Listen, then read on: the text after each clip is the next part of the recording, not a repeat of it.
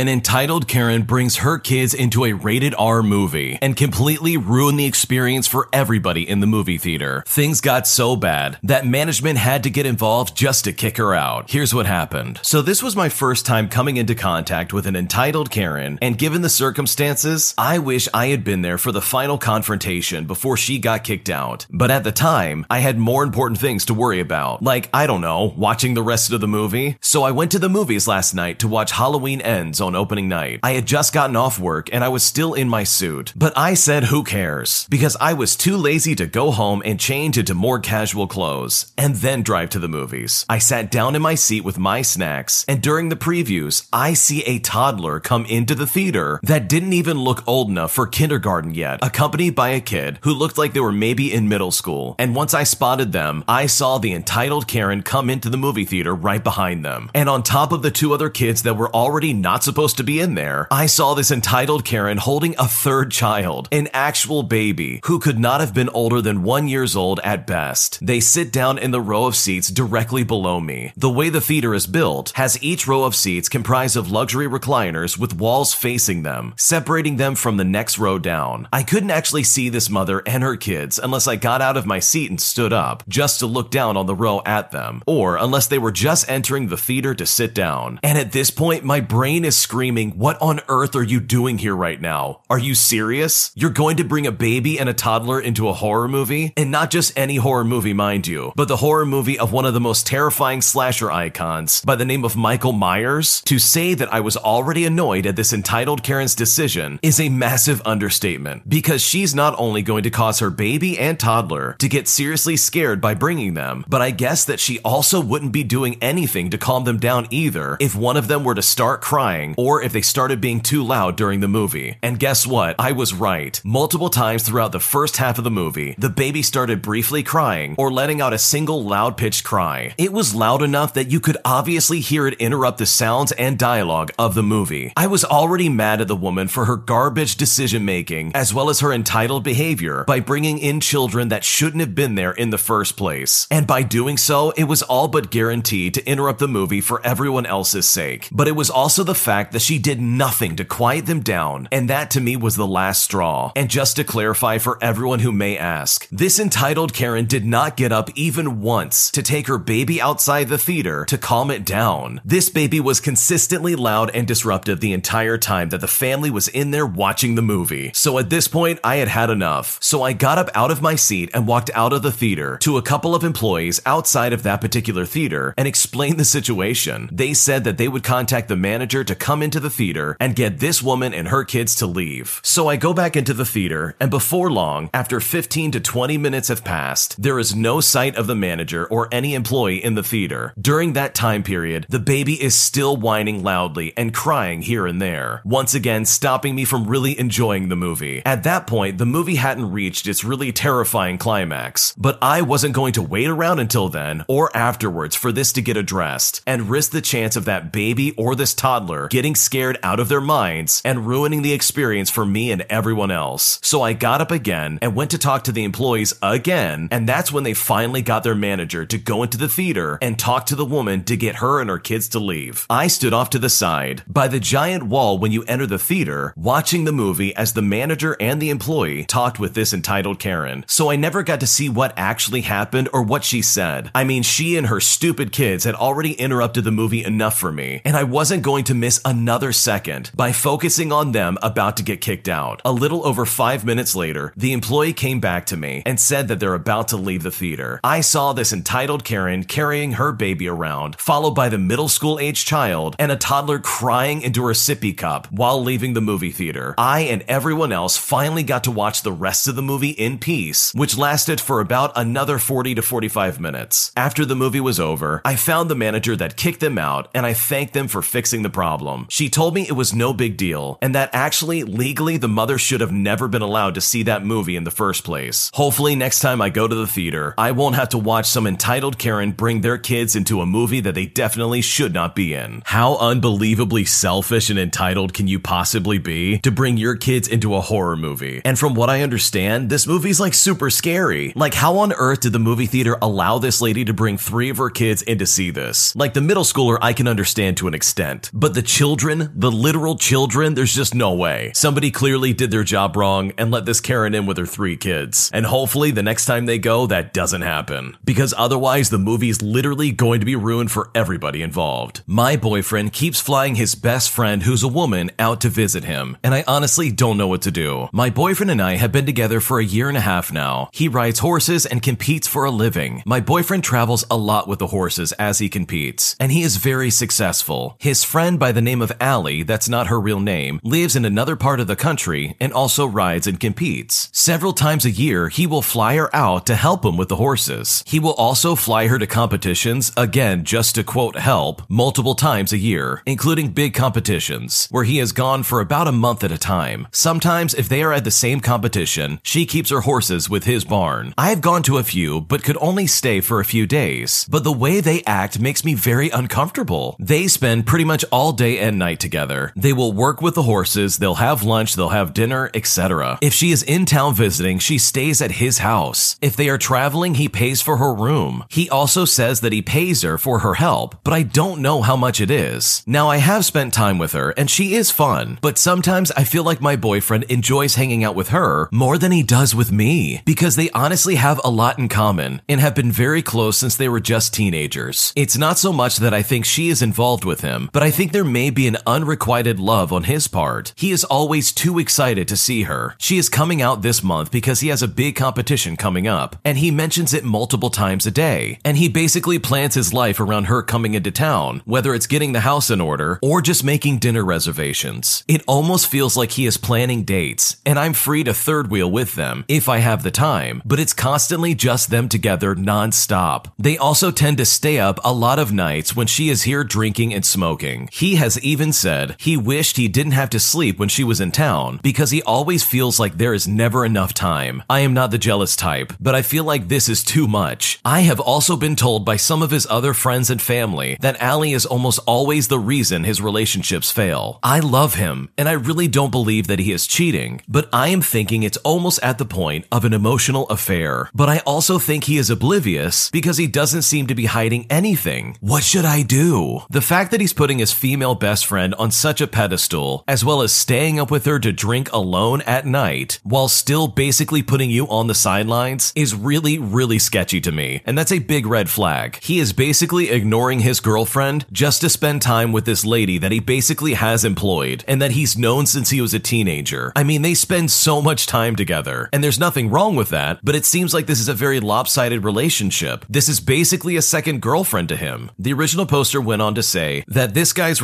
relationships basically fall apart because he and Allie are codependent on each other. They lived together for eight years in their teens and in their 20s, and that their friends basically said that they can sometimes act like a married couple. And if that's the truth, then I honestly don't blame you for feeling a little left out, as well as basically not knowing how to handle the situation. So, if anything, I think it's time to have a serious conversation with your boyfriend. You need to explain exactly how you feel and tell him straight up that you feel left out of this relationship. You feel like you're sitting on the sidelines when compared to this other woman that he's known forever. He'll make the time and he'll make the effort to try and bring you more into his life. Because the way he's acting based on what you've described definitely does not sound good. And hopefully this doesn't tear your relationship apart. I was uninvited on my boyfriend's family vacation. And at this point, I don't know what to do. My boyfriend's family is planning a vacation in four months. He paid his way on my vacation and I planned on paying my whole way on his family vacation. My boyfriend was so excited and told me about it right away and asked if he thought I could get time off work. I told my boyfriend I have a week off that month that they were planning on going, and if we could make it work, then I would do it. He said it should be no problem, but they didn't have any specific plan or time that they needed to go. We both still live with our family, so we get plenty of family time. A few weeks later, my boyfriend mentions that his sister, who is in college with online classes, has spring break the week after me, so that's when they were planning on going. I mentioned that it would be hard for me to take off a whole week,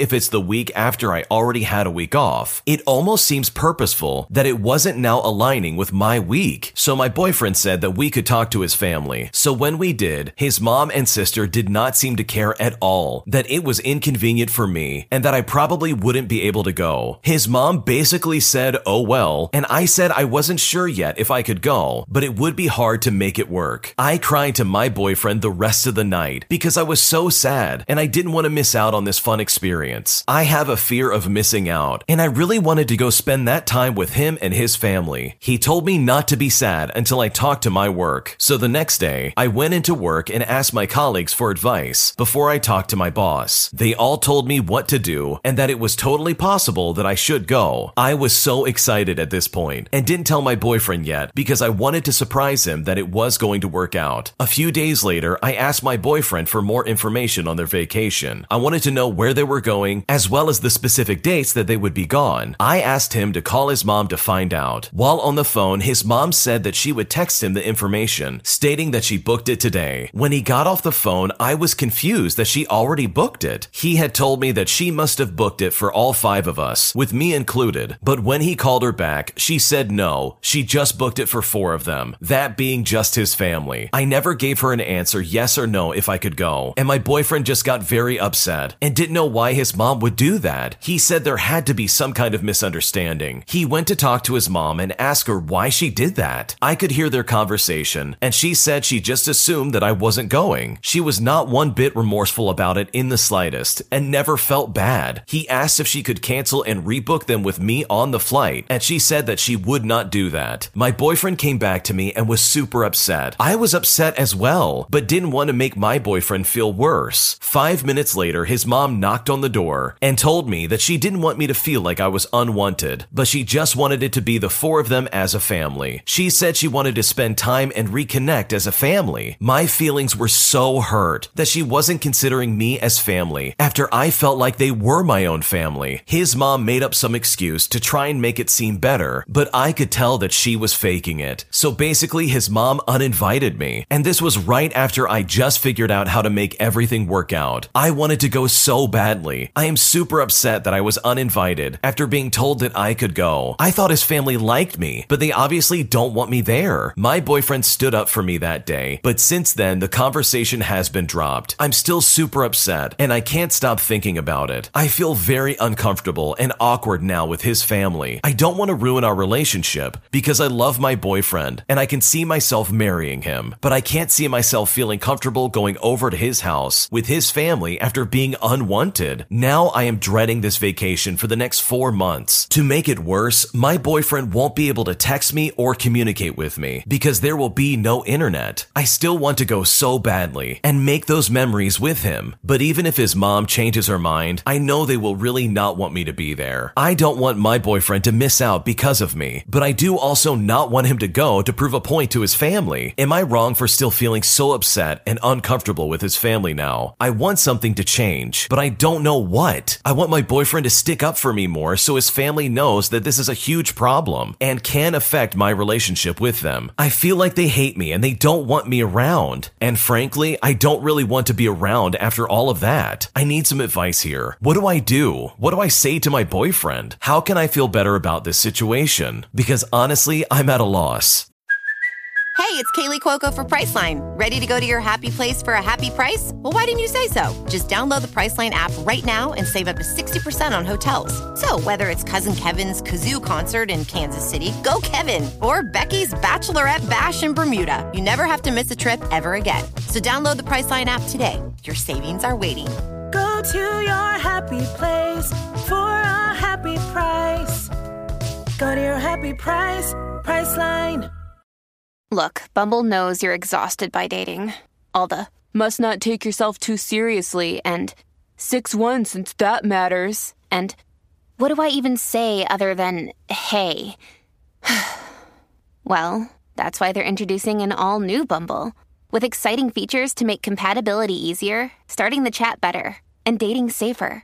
They've changed, so you don't have to. Download the new Bumble now. Another day is here, and you're ready for it. What to wear? Check. Breakfast, lunch, and dinner? Check. Planning for what's next and how to save for it? That's where Bank of America can help. For your financial to-dos, Bank of America has experts ready to help get you closer to your goals. Get started at one of our local financial centers or 24-7 in our mobile banking app. Find a location near you at bankofamerica.com slash talk to us. What would you like the power to do? Mobile banking requires downloading the app and is only available for select devices. Message and data rates may apply. Bank of America and a member FDIC. When you need mealtime inspiration, it's worth shopping Kroger, where you'll find over 30,000 mouthwatering choices that excite your inner foodie. And no matter what tasty choice you make, you'll enjoy our everyday low prices, plus extra ways to save, like digital coupons worth over $600 each week. You can also save up to $1 off per gallon at the pump with fuel points. More savings and more inspiring flavors make shopping Kroger worth it every time. Kroger, fresh for everyone. Fuel restrictions apply. If I was in your shoes, I would feel really disgusted about this as well. The fact that she did not want you to come along to this vacation and that she was not willing to rebook it just so you could be involved is a very telling sign of how this mom actually feels about you. That's my opinion at least. I think you obviously still love your boyfriend and you want to have a relationship with him, but I think you know now that you need to be wary of what his mom actually thinks. And sure, you did everything you could to try and make the dates line up, but at the end of the day, she turned you down, and you need to remember that moving forward. I don't don't think you should break up with your boyfriend or anything like that. Obviously, you have a good relationship with him, but I think some distance away from his family would probably be a good thing because the way she handled this was really childish. And at least in the future, you can at least have a game plan to deal with this kind of behavior in the future. My friend is a little too close to my husband, and it's really starting to bother me, and I'm not sure what to do. I met my friend at work about 10 months ago. She naturally started to come around more recently, and this has come with concerns from another family member as well as some friends. We had a barbecue where my husband Bob arrived after her. As soon as she saw him, she squealed with excitement and shouted, Oh my god, it's Bob. For about 30 minutes afterwards, it was constantly just her voice going off about something, followed by her saying Bob in a sing song kind of way. Many people noticed and were irritated, since she and Bob have no relationship outside of him being my husband. But she has a cheery personality, so I just brushed it off. There have been other instances where I've noticed notice that she pays extra attention to Bob. Even the most minor things that Bob says is greeted with an overreactive response, and exaggerated laughter and beaming smiles. It's also gotten to the point where she will make otherwise small talk with 20 minute conversation by asking meaningless questions with lots of big smiles on her side. This happened when Bob was simply making a drink. I mean, what is there to talk about for 20 minutes when it comes to getting a drink? And why is she talking to him quietly about it at that? There was also a dinner that a couple of friends and us attended at a restaurant. A mutual friend sat between Bob and her, while Bob sat across from me. Bob made a small joke that everyone chuckled at, but this friend turned all the way towards Bob and laughed at this small joke excessively with a beaming smile on her face. It was so awkward that the mutual friend seated between them felt like her personal space was invaded and that the way this lady was acting was bordering on flirtatious. She does not act this way with the other men in the group. She does not have a relationship with Bob outside of me either. She has also told me in the past that her best attribute is her smile, so I'm assuming that she uses her smile to seem more attractive in dating. I have also noticed that she has Bob's number saved because for a brief moment we were all in a group chat. It would have been fine, but she doesn't have anyone else's number saved from that group, even people she has connected with on a deeper level. She did not ask Bob for permission to do this either, and he most definitely did not say that she could have his number. I'm of the belief that a person should have boundaries when dealing with anyone else's significant other, especially if there's no relationship outside of being a friend's partner. These things should happen steadily and organically. It seems forced, and she honestly comes off as smitten. Bob has also expressed his discomfort towards the situation. But outside of this, I really do like her. It was exciting to build a friendship, but I don't know if I can get past this. What should I do? I'm honestly surprised you're still friends with this lady because your friend clearly has a crush on Bob, and it does not look like this is slowing down anytime soon. And your husband Bob has even said, hey, this makes me uncomfortable. So if anything, I think that should be your cue to say, you know what, maybe we're gonna spend a lot less time with this lady because she's obviously trying to flirt with Bob. Like she laughs at all of his jokes, she's overly excited about anything he says, and she saves specifically his number in her phone. Like that's a little bit weird, and it's definitely a telltale sign that she's got a crush. So in my opinion, I would probably take a little bit of a step away from that friendship because this is making your husband uncomfortable, and if I was in your shoes, I would definitely be uncomfortable with someone talking to my significant other like that, as well as making him uncomfortable. Otherwise, this is just gonna keep going, and this will never get resolved. I'm spending the holidays with my conspiracy theory mom, who has banned all cell phones from her house, and at this point, I'm not sure what to do or if I should even go on this trip. My American mom has fallen prey to conspiracy theories, the latest of which is around 5G networks and cell phones. My partner and I live abroad, and I plan to fly in and stay with with my parents for the Christmas holidays. We fly in a few times a year just to see them. My mom now refuses to travel to visit us due to the 5G networks in the country we live in, which is fine, I guess. We're currently trying to make it work just to accommodate her crazy beliefs. However, my mom is now insisting that the 5G networks are making her sick, so she refuses to allow cell phones in her home. She insists that we leave them in a car outside when we stay with her, so we won't have our cell phones for the entirety of our two week trip. Clearly, I could suck it up and leave my phone outside. However, it really hits a sore spot for me. She has had a history of controlling and surveying my activity as a teenager online. For example, she installed surveillance software on our home computers without telling anyone, just to be able to view our online activity. She also has a history of trying to limit my contact to my friends and actively disapproves when I spend time with my friends while visiting her. So, in short, the cell phone issue really hits a nerve for me because it feels like she is trying to control my contact to the outside world, just like when I was a teenager. I also use my phone as an escape from my mom. Even if I'm just sitting in the bathroom and scrolling, it helps me cope with her crazy beliefs. We can't afford to stay at a hotel. We are only able to fly to my parents because we can stay in their house. Do I visit them and risk feeling trapped and resentful without my phone? Or should I just cancel the trip altogether? But it also makes me question whether I just need to grow up or not and accommodate to her no phone policy just so I can get some precious family time in. What should I do? The way the original poster's mom is acting is actually insane. 5G networks don't make you sick. This is like that one guy from Better Call Saul who didn't like any kind of electronics. It was clearly just a mental illness, and that's all it was. And that's exactly what's going on here. The original poster's mom is clearly mentally ill, and in my opinion, it's very counterintuitive to her finding any kind of help by accommodating and almost encouraging this behavior.